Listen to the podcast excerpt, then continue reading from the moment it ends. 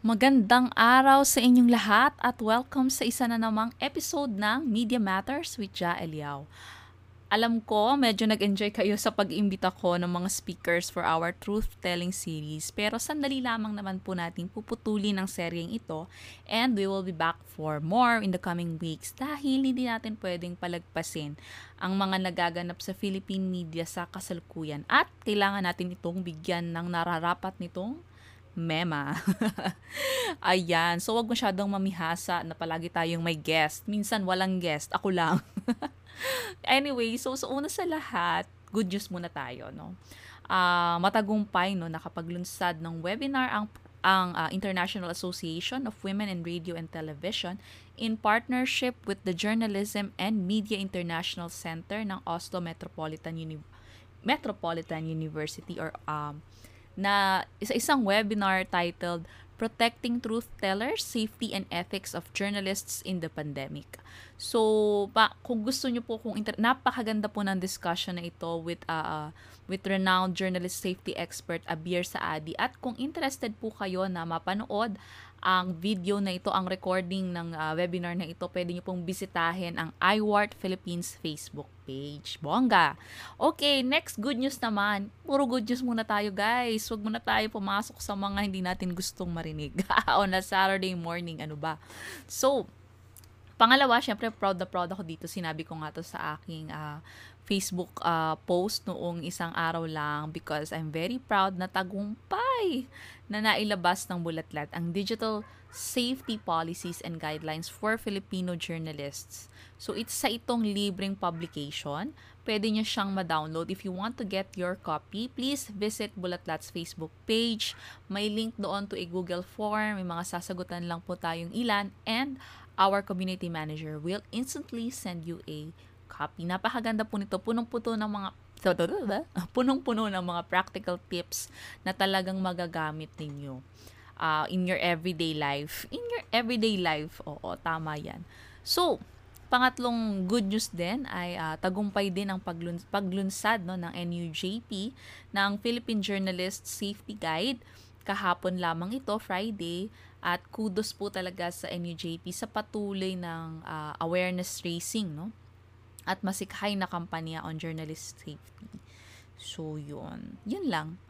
yun lang pala yung memo natin this week. Adami ko pang entrada. Anyway, kung papapansin nyo, puro tungkol sa journalist safety ang pinag-uusapan this week. Hindi ko alam, pinlano ba to? Is the universe telling us something?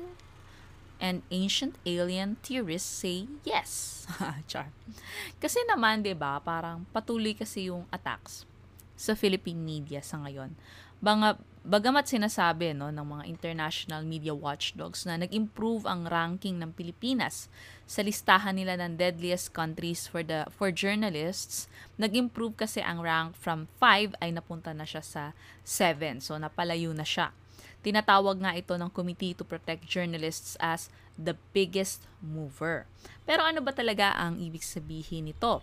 Kasi Ayon sa CPJ, primarily ay dahil daw ito sa conviction ng mga sangkot sa Ampatuan Massacre.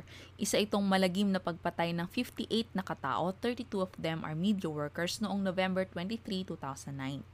At dahil nga dito, nilagay, nilagay na lamang ang Pilipinas sa tinatawag nilang partial impunity imbis na sa dating full impunity sa ilalim ng kanilang global index. Siyempre, hindi naman katakataka no, na kap- kapuri-puri ito para sa Philippine government. Ayon nga sa tagapagsalita ng Presidential Task Force on Media Security, sabi niya, We shall remain steadfast in our commitment to protect and promote media security by all means legally possible, relentless in the face of adversity. Pero ano nga ba talaga yung nangyayari on the ground?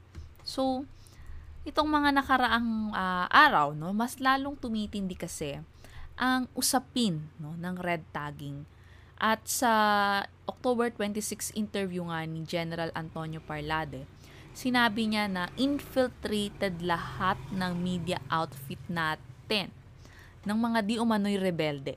Kaya naman daw, sabi niya, maraming media personalities ang tumitira sa atin.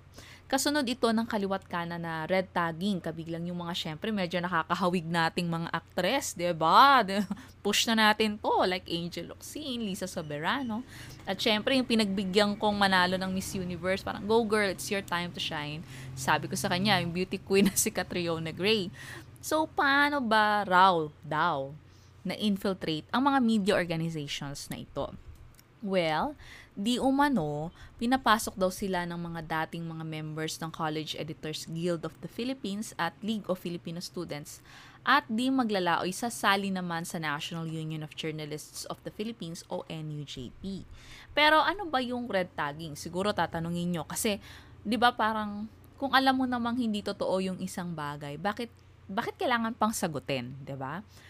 Bakit kailangan pa nating patulan or better yet, baka isipin ng ilan, 'di ba lalo lang natin silang pinapasikat.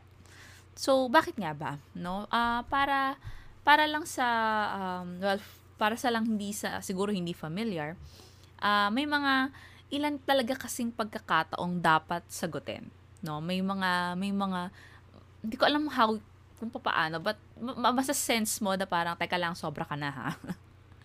Ganun, oo. So una sa lahat, kinikilala kasi ng mga local and even international agencies, kabilang ang United Nations, na isang forma ng human rights violation o isang forma ng um, threat, no, ang red tagging.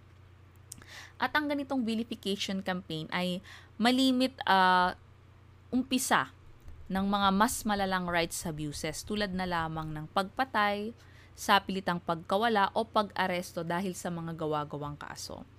And uh, pangalawa, parang mapapaisip ka rin kasi parang sa gitna ba ng ito, lahat ng ito, lahat ng nangyayari sa ating bayan, ito ba talaga yung dapat nating unahin? ba? Diba? And the NUJP in a statement said that this is not the first time that Perla de red tagged their, their organization, the organization that I belong to, and stressed that the independent Philippine, Philippine media will not be cowed. They are not called independent for nothing. Hindi naman exactly up na parehong-pareho yung case. But in a related development, ano, noong nakaraang linggo, dinismiss ng Department of Justice yung kaso na final sa uh, mga progressive youth groups like Anak Bayan, na yung di umano ay mga nawawalang aktivista. At ano sinasabi ng mga state prosecutors doon? Walang ebidensya that links um, that links or link these uh, youth groups to the armed uh, underground movement. At gayon din, wala ring ebidensya na ginagamit, na ginagamit ang mga kabataan para sa mga ganitong um, ga- sa mga ganon. so, kung ano man yun. Malay ko. Anak bayan ako, Charlotte. so, di ba, parang I mean, state prosecutors na yon ilan yung lumagda doon sa dokumentong yon Tapos kung tutusin mo, di ba dapat pinag-isipan nyo yung kaso na yan, dapat best, ano, lahat na ng malalakas na ebidensya, di ba? Go mo na, di ba? Go, go, go mo na yan. Pero, hindi pa rin siya pumasas kahit sa level ng state prosecutors. And yet, talagang, it's really quite baffling na bakit ganoon yung ganoong klase ng mga akusasyon that cannot even stand a single the first layer of the Philippine judicial system, the Philippine criminal judicial system. And yet this can cost the lives of so many. So many people, ba? Ginagamit na pang-justify ng human rights violations. Ginagamit para um, i-vilify ang mga just advocacies and just causes na ipinaglalaban ng maraming tao katulad ko bilang isang mamamahayag na nagtutulak para sa isang malayang um, malayang pagpapahayag, hindi ba? So, hindi rin na, and yet of course yung sa ano nga, patuloy pa rin kasi yung killings, ano? So under the the the, the Duterte administration, may labing pito ng mga journalists ang pinatay. Ang pinakahuli is yung, ito na, pandemic na ito, no? September ito, yung isang Sorsogon-based journalist na may commentary program sa isang online platform bakit kung tutuusin parang iniisip siguro ng iba uh, bakit bakit kailangan naming mangialam bakit namin kailangan makialam if journalists are subjected to threats if journalists are subjected to uh, harassments or worse ganito nga nangyayari pinapatay sila Ano? Because um, attacks against journalists can be considered as a direct attack on our fundamental freedoms. When we ask questions, when we journalists ask questions, we ask in behalf of the Filipino people. Hindi lang yan para sa amin. No? When we report on issues of public concern, we do it as part of our duty to fulfill the people's right to know. So when journalists are under attack, it is democracy that suffers. These issues are just among the many safety issues. Marami, marami pang mga safety issues that Filipino journalists need to deal with. Pero sa totoo lang, marami pang ibang factors that make them vulnerable. Kabilang ang kanilang mga social and, and economic conditions and even their right to form unions. Kasama yan no, sa mga safety issues na kailangan nating bisitahin. Even media ownership, uh, yung, di ba, kasama yan lahat. Maraming, you'll be surprised. Minsan akala natin parang, ang journalist safety is all about physical safety, so is all about digital safety. Pero sa totoo, when you look at it, maraming mga factors that come into play na kailangan mong i-consider and you realize na kailangan itong i-fulfill because kailangan nating uh, protektahan yung mga mamamahayag. Bakit ako pumiyok? so, pero again, again, sa totoo lang, maraming mga ibang factors that make them vulnerable talaga. So, I'm thinking after the truth-telling series, papasok tayo sa media welfare. And uh, excited ako dito kasi bihirang-bihira lang din yung pinag-uusapan yung media workers uh, welfare. Halos wala yata akong masyadong naririnig about it. Well, of course, we have the likes of NUJP, yung mga unions na nag, uh, nagkikwento ng kanilang mga pinagdaraanan. I hope that we can get people to talk about it kasi it's a sensitive issue wala halos nagsasalita. And it's sad because, alam mo yun, parang, uh, ano kayo eh, mga mamahayag, and yet, hindi, hindi lahat ay um, gustong magsalita about it, at least publicly. Siyempre, sa chika-chika, uy, magkano ba yung clothing allowance mo? Uy, magkano ba yung ganito mo? Ganyan-ganyan. But, publicly, parang wala pa akong masyadong nakita. So, so I hope, and so I hope na makapag-pursue tayo on that no? In the future. Anyway, so, ano ba? What we are witnessing, uh, siguro, uh, is not just the government turning a blind eye eh, to the sufferings or to the plight of journalists, but we also see state-sponsored attacks, especially if they are the ones who are peddling all these baseless accusations. Hindi ba? Opo. I mean, what will happen now if this will persist? how will this affect us in our duty of truth-telling? I mean, una, kung makikisama ka or if you will practice self-censorship, you get to keep your job. Go ka lang, parang walang nangyari. Go ka lang, report ka lang. It's your job. Gawin mo lang. Balita ka lang. He said, she said. Ganyan. But if you continue to speak truth to power, which is in essence, the very essence of journalism, the least that can happen to you is that they don't run your story or they don't publish it or they publish it here but not there. Mm, alam natin 'yan. Or you get fired, 'di ba? At siguro yung pangatlo, which is considered as the worst form of censorship, ay patayin yung mamamahayag. And we don't want that.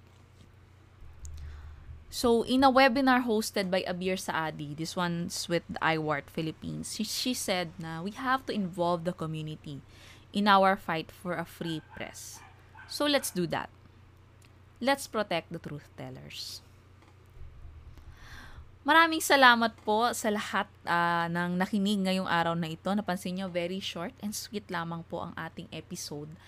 Uh, uh, may nakalinya po talaga this week pero mas pinili ko munang um, i-address itong sa Media Matters, itong issue ng red tagging sa media kasi kailangan talaga nating um, uh, ipakita that we are united. Ipakita that we will not be cowed. Ipakita na pula ang lipstick natin ngayong araw na ito because yes to red lipstick tayo. At syempre kailangan talaga natin na uh, uh, labanan talaga yung vilification campaign sa media, yung pag-smear, no? sa uh, campaign, no? Uh, mga smear campaigns laban sa media dahil ito yung first step para tayo ay hindi paniwalaan ng mga tao, para mawala ang tiwala ng tao sa atin and therefore kung lalo na para sa mga news organizations that are very critical of the uh, current uh, administration ay mawalan ng tiwala, mawalan ng audience, mawalan ng um, pangalan, no? Kaya kailangan nating i-correct, kailangan nating um, labanan yung disinformation and it starts here. Again, maraming maraming salamat po. If you want to listen to our past episodes, please don't forget to like and subscribe to my Facebook page at gayon din po sa aking Spotify. Again, this is Janice Ann Eliao for Media Matters with Ja Eliao.